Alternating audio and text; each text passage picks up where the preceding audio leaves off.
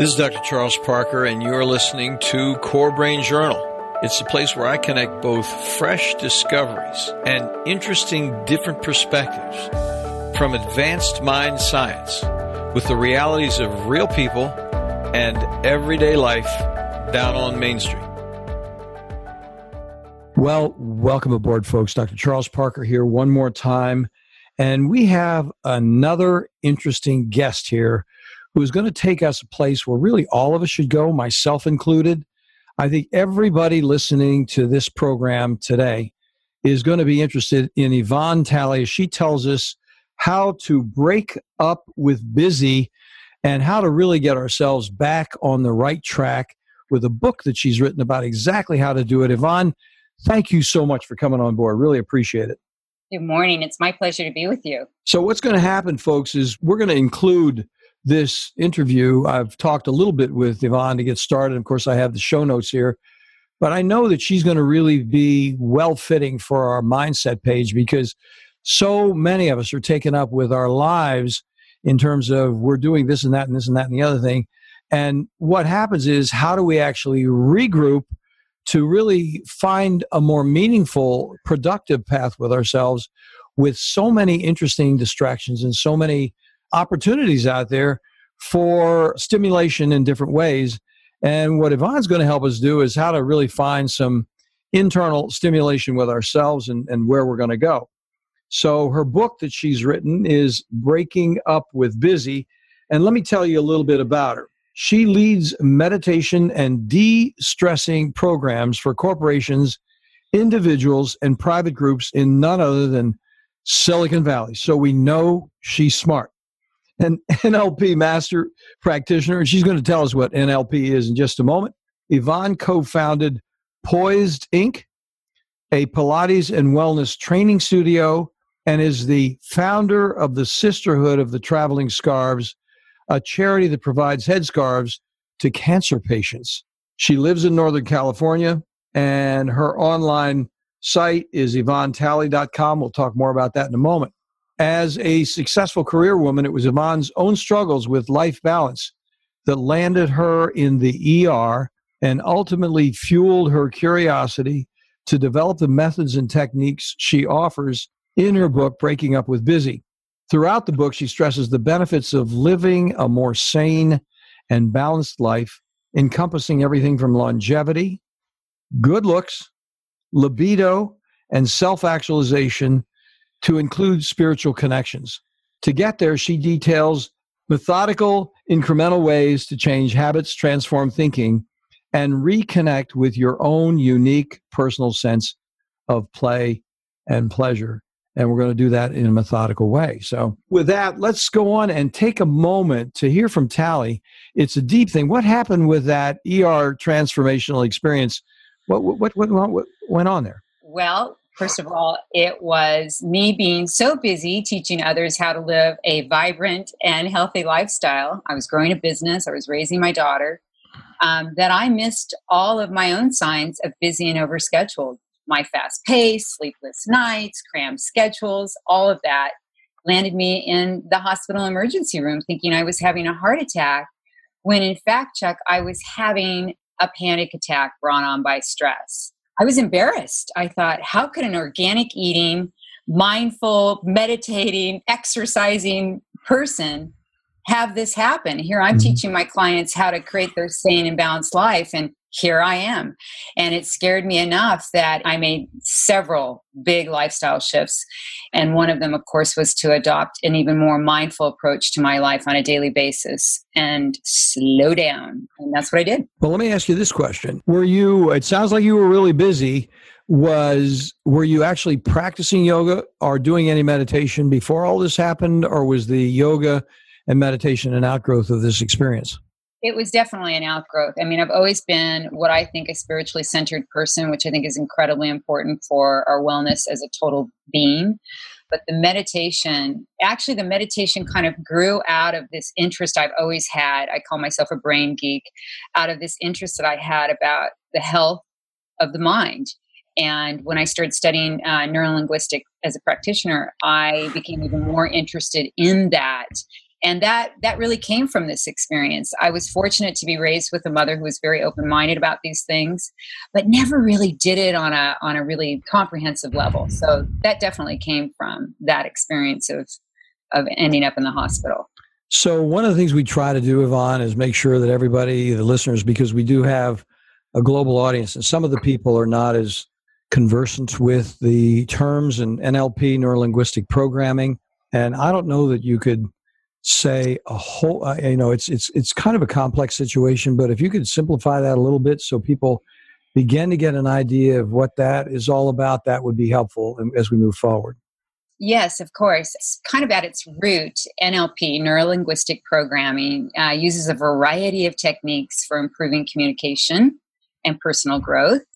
Uh, the neuro refers to the neurology and how we process our experiences via our senses. And the linguistic refers to the language we use to communicate those experiences.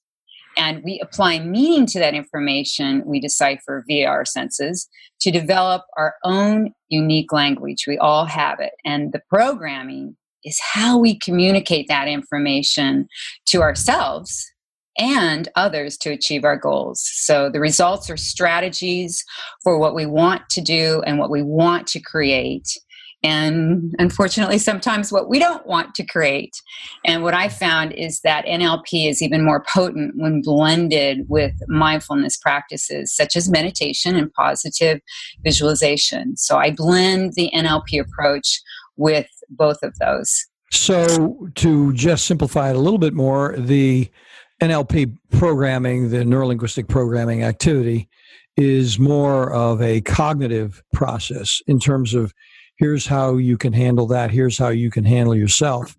And then the meditative guided imagery part of it is a extremely important foundational support so that you can actually be free to uh, practice these skills of neurolinguistic programming. Is that correct? Yes I, that thank you. Yeah absolutely. All right good. Well that's great. So then the big question that pops up is okay tell us about your book. How does one do this? How can you break so this? It sounds so complex, and breaking down the complexity, it's kind of intimidating to use new words like neurolinguistic programming. Even though we've had a number of people talk about meditation here at Core Brain Journal, the issue is what is what is the meditation that you use, and how do you put all that package together? That's a big question in that direction. Yes. So I think, again, I'm going to go back to how I've always approached everything. And that is, I've always had to kind of peel back the layers and, and dissect it to kind of put everything in a compartment so I can move forward. And that's what I did with this book.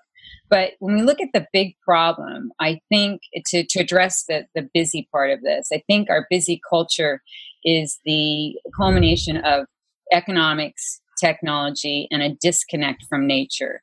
It's a fast pace of continuous comparisons of trying to keep up or outdo with whoever it might be is getting more or less what we perceive as more or less. So it's economics technology and disconnection from nature. So just a little bit and that's how this got set up in our culture. So if i were mm-hmm. to talk about each one of them the economics of it is you know when economics grow when economies grow and incomes rise time is seen as more valuable and we don't want to waste it. So we pack in as much as we can every day and we end up busy and today there's a status attached to being busy. So it's the psychology behind it is it makes us feel more important and valuable. When we see other people in our reference group that we're sharing our life with, when we see it through technology and social media and everybody's planting this image of a busy, fun, fantastic, colorful lifestyle. We want to be part of that. We want to, everybody wants to be part of the group. I mean, all we have to do is go back and think about fifth grade.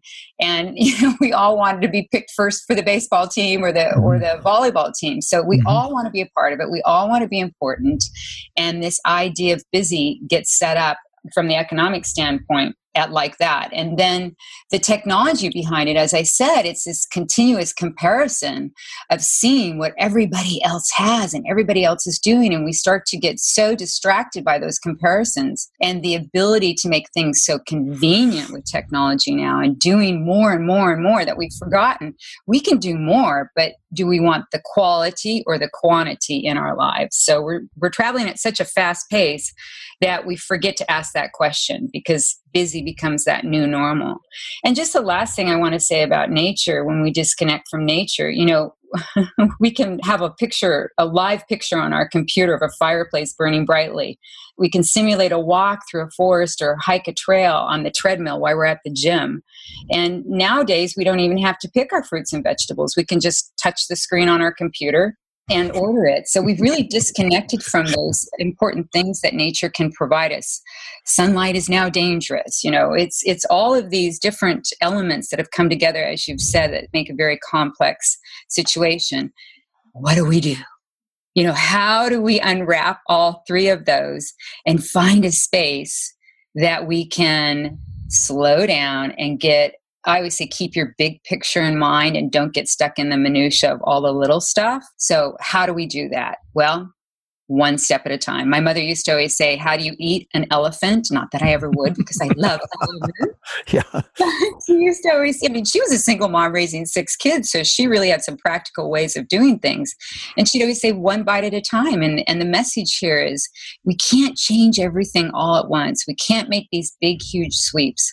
What we want to do is look at what we want, look at what is going to bring quality into our lives, and then start to make as simple as a list of what that looks like. Well, you know, some of the things you were mentioning there, I, I really hadn't quite thought about it. The way you said it so articulately, I was thinking about the whole economic tech connection thing in terms of stimulation. I mean, really, what happens there how we look, whether we're accepted. I mean, we're all social animals.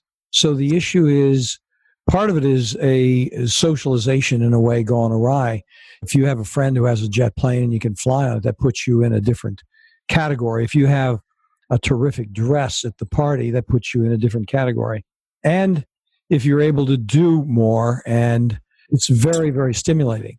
Whereas on the other hand, what you're talking about from the other side of the dichotomy is a nature which is not quite so stimulating, but in an odd way reassuring and a little too peaceful if you really want to be stimulated. I mean, you could say, one could say, as some have said, nature's boring. I mean, you know, the issue is what's actually going on there. Well, it is a different using neurolinguistic programming language. It is a different language. Nature is a different language and the tech is one language and nature is a different language. I think what you're saying, and I'm freely interpreting what you said, but is we've really gone away from one language to another. We to go over into the tech, into the jet, into the car, into whatever you have. Language is really an appearance, a set of appearances. And what's going on with nature is much closer to uh, reality in a way. And uh, they are two different languages. So yeah. You talk about stimulation, how you know technology is stimulating, but nature can sometimes be considered boring and not stimulating. And I look at it quite differently because when I think about what can happen in nature, for example, simply taking a deep breath engages what's called the vagus nerve, which triggers with our nervous system. And it, it's the longest cranial nerve. It goes from the neck to the abdomen and it it's widely distributed throughout the body. So, what has happened with one deep breath? We have now increased our blood flow. And we know with meditation, we lower our blood pressure, we boost our immune system, we decrease the cortisol, and we increase the dopamine, and that improves our focus and concentration. Mm-hmm. So that's stimulated. So what I find really interesting is that it actually stimulates the body. Just being in nature, just taking a deep breath in, just turning our face up to the sun. And I think we cannot minimize the importance as human beings that we are all, I believe, all connected. So connecting with nature, I think, fills the soul and the spirit just as much. And I think that's very helpful for wellness. Well, an easy leap therefrom is nature and fellow human beings, because what happens is when you're drawn to the technology, even though you have a friend in California that you're talking to, in a way, you don't have the immediacy of a real relationship. One of the things I value about speaking to people like you is we have a, a certain level of intimacy in our conversation here that ordinarily wouldn't take place in everyday life.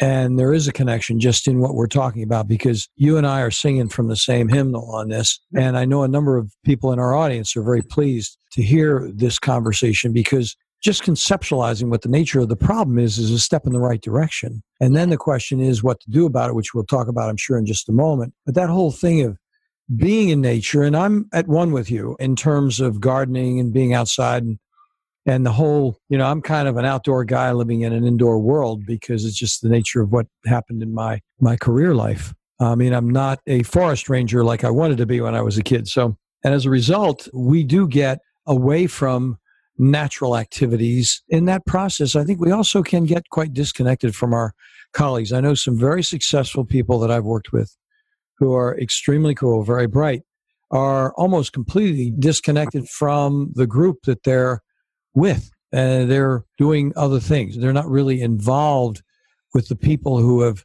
connected themselves and are actually working on the same path with them.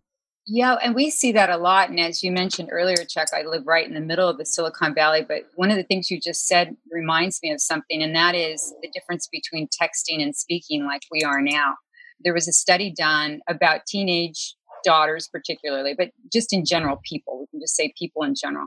That when we text a message to them, I love you, I miss you you don't get the charge and the boost of the dopamine and that oxytocin feeling that happens when we speak voice to voice.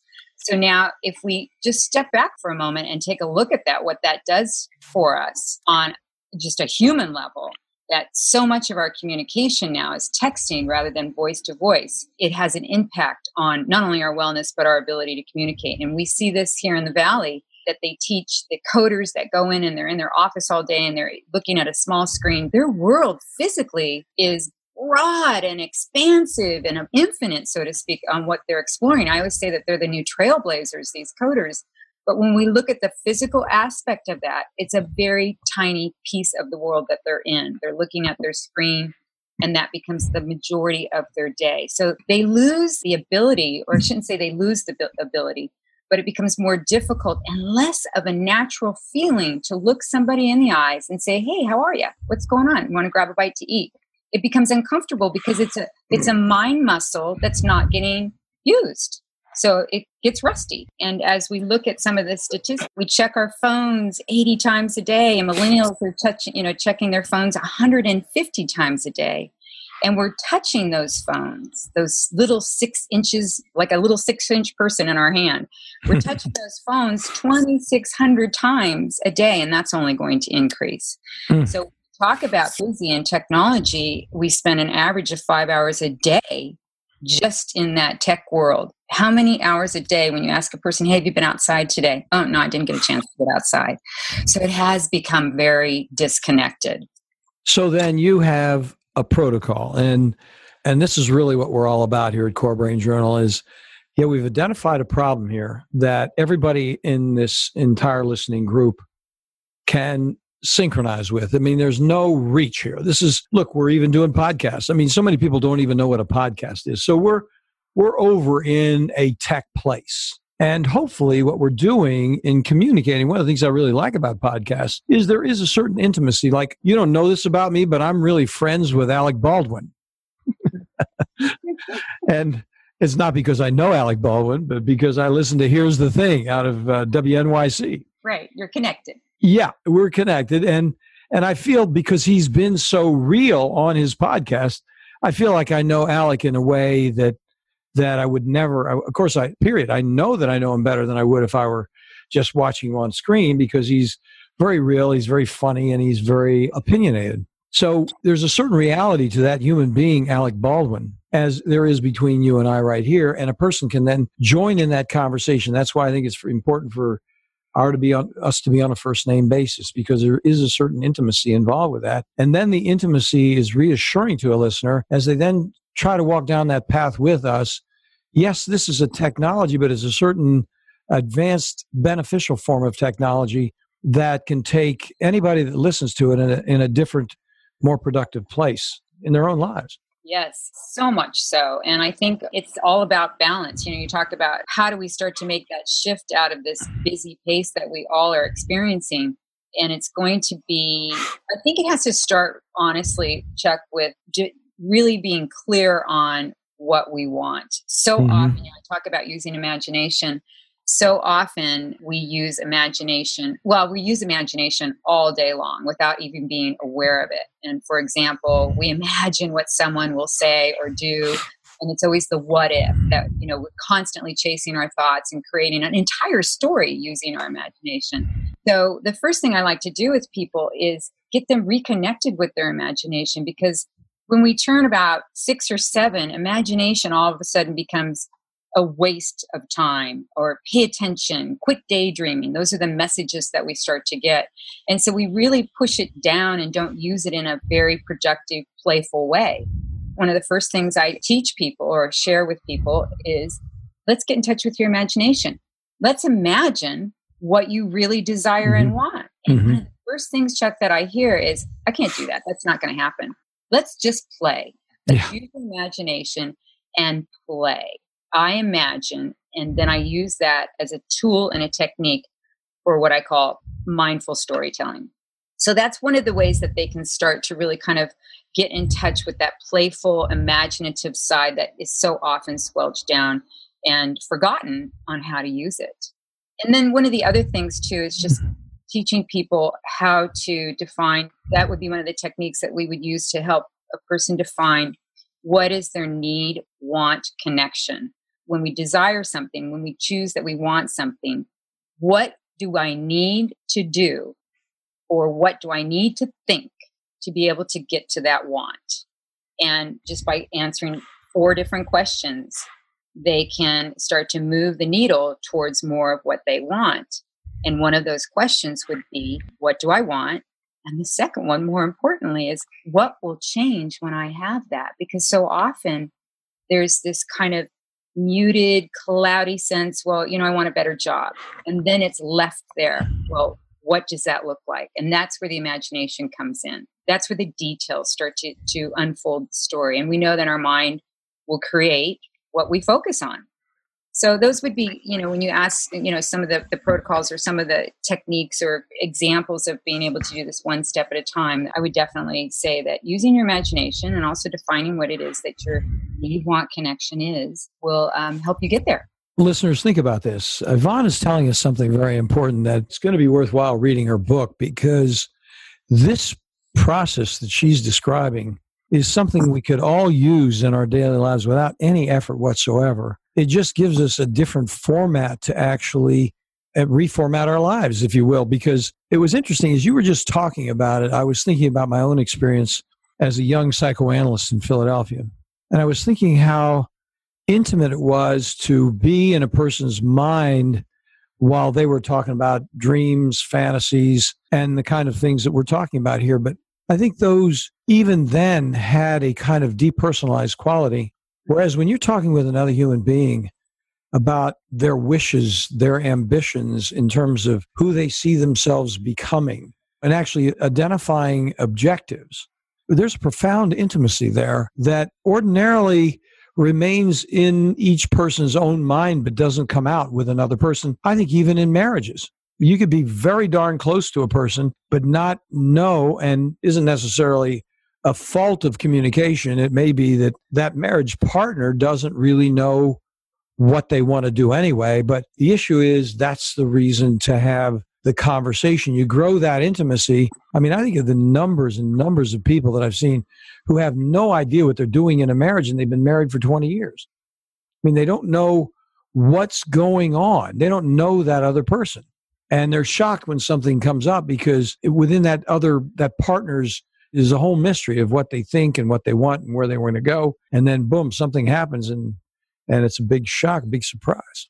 Yeah, you make a really good point with that about not knowing the other person. I think a lot of that, you know, I talk about when busy pushes its way into our significant relationships, it's pretty darn difficult to have any emotional intimacy when we are continually distracted by the stuff outside of the relationship. So, one of the things in relationships I think is so valuable for any of us to recognize is that we can't know that other person until we know ourselves because we are going to plant on top of them all of the things that we feel inadequate about ourselves. Maybe not all, but certainly a lot. And until we get in touch with what do I want? What do I need to make that happen? And what is going to be different for me when I get there? Until we can start to answer some of those simple questions. And I say simple, but not for everybody. You know, some people have never even posed those questions. And it's about giving ourselves permission to get to know ourselves, to be okay with that. Again, it's this busy, fast paced life that we grow up in and that we can become a part of. And when we become a part of, we become part of the fuel for that. Well, that's another profound thing, Yvonne. You're just saying one really interesting thing after another here because if you think about it, and I think that bears repeating, and I'm just going to say it again. I mean, you said it very well, but I think we need to just put the searchlight on that and flash on it really, really intensely for a moment. Because what happens is if we don't know ourselves, we have these internal things that are going on, and the partners we seek are solving some problem that we haven't identified in the first place. Maybe this person is better than me in this particular thing. And you were talking about it from a self esteem that the people wind up selecting from a self esteem perspective. And then they don't know really who they are, but that's going to be a cure. That person, we see that in uh, dependent relationships all the time. People don't know they're entering into a dependent relationship, but on some level, they're thinking they're inadequate, and this person here is going to take care of that inadequacy for me. Yeah, and that that part about that person is better than me now we can back, take a broader view of that and look at what's happening in our culture today with our young people. Everybody gets a trophy. Everybody gets a ribbon. We hear it all the time. yeah. I mean, my mother used to say, she was tough as nails. She used to say, look, start to learn to lose so you can know what it feels like to win. So it is so important that we let our kids, our children, and the, or any of the people that we're influencing in our lives, because I work with many women who do not have children and clients that don't have children, that it's about who are you influencing in your lives and who can you set an example for. And certainly if we have a pathway from failing which i think is we got to find a different word for that because failure is just part of the process. It's a very yeah. important ingredient to becoming fully uh, the people that we or i think are meant to be.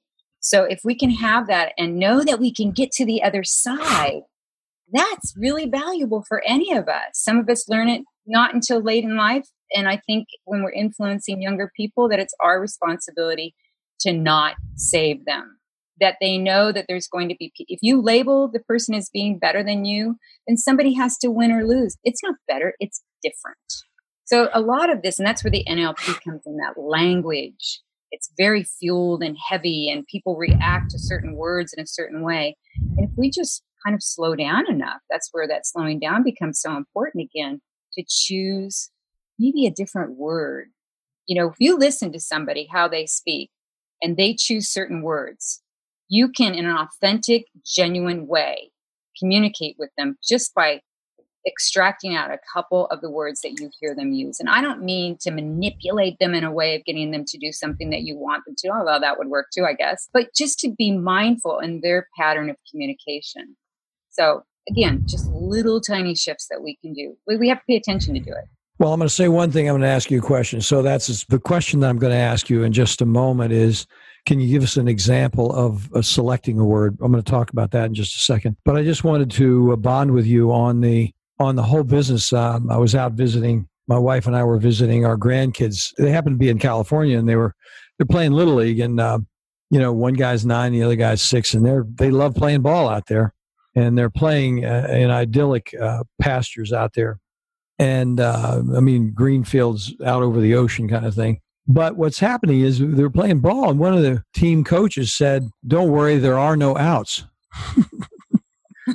Tell that to and and my daughter-in-law just almost she almost tore her hair out on that one. She was like, "Oh my gosh, I can't believe it!" Now, and my son and daughter-in-law are very much stuck strong in what is reality and how are we going to deal with it. And then we had a whole discussion of how can we have our kids in Little League if we don't have an out? And, you know, it's sort of like because they're so precious and so divine, we can't have them disappointed by going and sitting on the bench. Well, the issue is that is definitely part of life. So I thought that was, a, you know, when you said that, that's immediately what my thought came to mind. So how can you select a word? Can you give us a quick example of that, if you don't mind, that might be useful for our audience to say, hey, here's the way the conversation was going. Here's the word that came up, and here's what we did with it. I would say that we could go back to the word that we just used, and that's better. If we are always in the mindset of somebody being better, that is going to make somebody worse or not enough. Yeah. yeah. So just changing that one word, I think, is really important. So true. We can change it to that's interesting, that's different, whatever it is, yeah. because that also pauses our mind to start thinking in a different way. So that would be a word, but then there's also a kind of a behavior or a belief, an action, I guess you could say, and that is this constant judgment that seems to go on. And I think that is stemming from this compare what I call the comparison game. Mm-hmm. So when we judge, we, as Deepak Chopra says so well, we create turmoil in our brain, in our mind. Somebody has to be wrong, so somebody has to be right. And that further divides us. And I'm guilty of it just as anybody else. So, one of the things that I teach my clients to do and that I practice myself is that this works really well when you're driving and you get cut off because you know what we're going to say and it's not something we want to, you know. it's not going to be a nice word. Yeah, exactly. so I, I just stop myself and say, don't judge him. Don't judge that person. Mm-hmm. Judge not. Yeah. And that was really because judging is exhausting. It takes a lot of work to come up with reasons and ways and examples of why somebody isn't mm-hmm. why somebody's different. Or again, it goes back to just pausing and being aware of what's coming, what we're thinking first, and what we're saying next. So yeah, better and judgment, I think are two. Well, I got to tell you something. You know, I didn't know we were going to come to this part in the conversation because in looking at what you were talking about, I didn't know that we were how similar we are in so many ways. But I mean, I knew a little bit about uh, neurolinguistic programming, and the way you're talking about language is so important. I just want to, and the people who regularly listen to me know that I'm regularly talking about my my buddy Alfred Korzybski and Science and Sanity, and, and a person like you, Yvonne, you're going to love this book because it actually takes this conversation that we're having into the field of the development of science and how scientific reasoning becomes distorted by thinking reductionistically. Mm. And it fits with the whole business of um, Daniel Kahneman thinking fast and slow and uh, reptilian thinking and the lack of considering the, the process and the importance of time relative to the situation that's occurring. So what happens with Korzybski? his th- his subtitle I, I never can remember, but it's something like the science and sanity, the non-Aristotelian uh, insights on non-Aristotelian semantics, insights of semantics, or something like that. It has to do with taking Aristotle, who was thinking more reductionistically, and hooking him up with Heisenberg and, and those folks who were thinking scientifically about the field theory of general semantics. So you'll get a kick out of it. Science and Sanity. It's on the front page. The link is on the front page of Core Brain Journal. You get that. Wonderful. Thank you. You get, you get a kick out of it. It's just right up your alley. And once you see that, it's going, you're going to roll your socks up and down. well, like I said in the beginning, I'm a kind of a brain geek. I just find it absolutely fascinating. Yeah, you'll love that. We're just, you know, just now exploring the real deep you know in depth of what we can do with neuro as you know with neuroscience and how it can relate to improving the quality of our everyday lives and just understanding a little bit of it we don't have to be brain wizards but we, we should you know it's part of who we are so if we're gonna if we know we need to eat our fruits and our vegetables and we need to have a balance of carbohydrates and proteins then why wouldn't we take the time to take a look at our brain and our mind and figure out some good nutrition for that. And it's yeah. easier than it may sound. Pretty pretty basic, yeah. So, do you do virtual consults? Do you can people call you and work with you in outer Alabama? Yes, outer Alabama, outer anywhere. I'm right here. okay. That's one of the great, you know, I didn't want to bash technology because when we look at the, our society today, it has really offered us some great ways to connect in that we can get the word out, we can unite, much more quickly than we ever could before. And being able to counsel people that are out of my immediate area, just like any of us that are in the coaching or wellness or helping others, that's where technology has really made a difference. It allows us to expand and help more people. Well, that's great. So the issue is we got to really, folks, everybody here, listen on the book, Breaking Up with Busy. And I'm going to ha- have that link right there in the show notes. Pardon me. And then if you would tell us in winding down here, Yvonne, once again, uh, if you could tell us the website where they could reach you, it'd be great. Yes, they can reach me at YvonneTally.com. That's pretty easy. T A L L Y. Yvonne, Y V O N N E. All one word, no dots. YvonneTally.com. Yvonne, thank you so much. It's been an interesting conversation because you can see evolution as you're talking about it. You can see so many opportunities that are just in everyday life, in your personal relationships, how you deal with your kids, how you think about where you're going in your life. What do you, what's the meaning that you're going to do on the short trip you have on this planet? And where are you going to go with it? It's, it's, it's very, very interesting. And I really appreciate you taking the time. Oh, it's my pleasure. Thank you so much, Chuck. Thanks for listening to Core Brain Journal. We're working every day behind the scenes to bring you reports that connect research benches with those street trenches. Here we share the complexity of mind science because, as you know, details really do matter. One of the most pervasive, misunderstood challenges is how commonplace medications, like those written for ADHD, are used so regularly without clear guidelines. If you think you'd like more specifics, take a minute to download my two page PDF packed with video links and references on the absolute essentials of how to start ADHD medications. They're easily available at corebrainjournal.com forward slash start. Thanks for listening. Do connect and stay tuned. Together we can make a difference.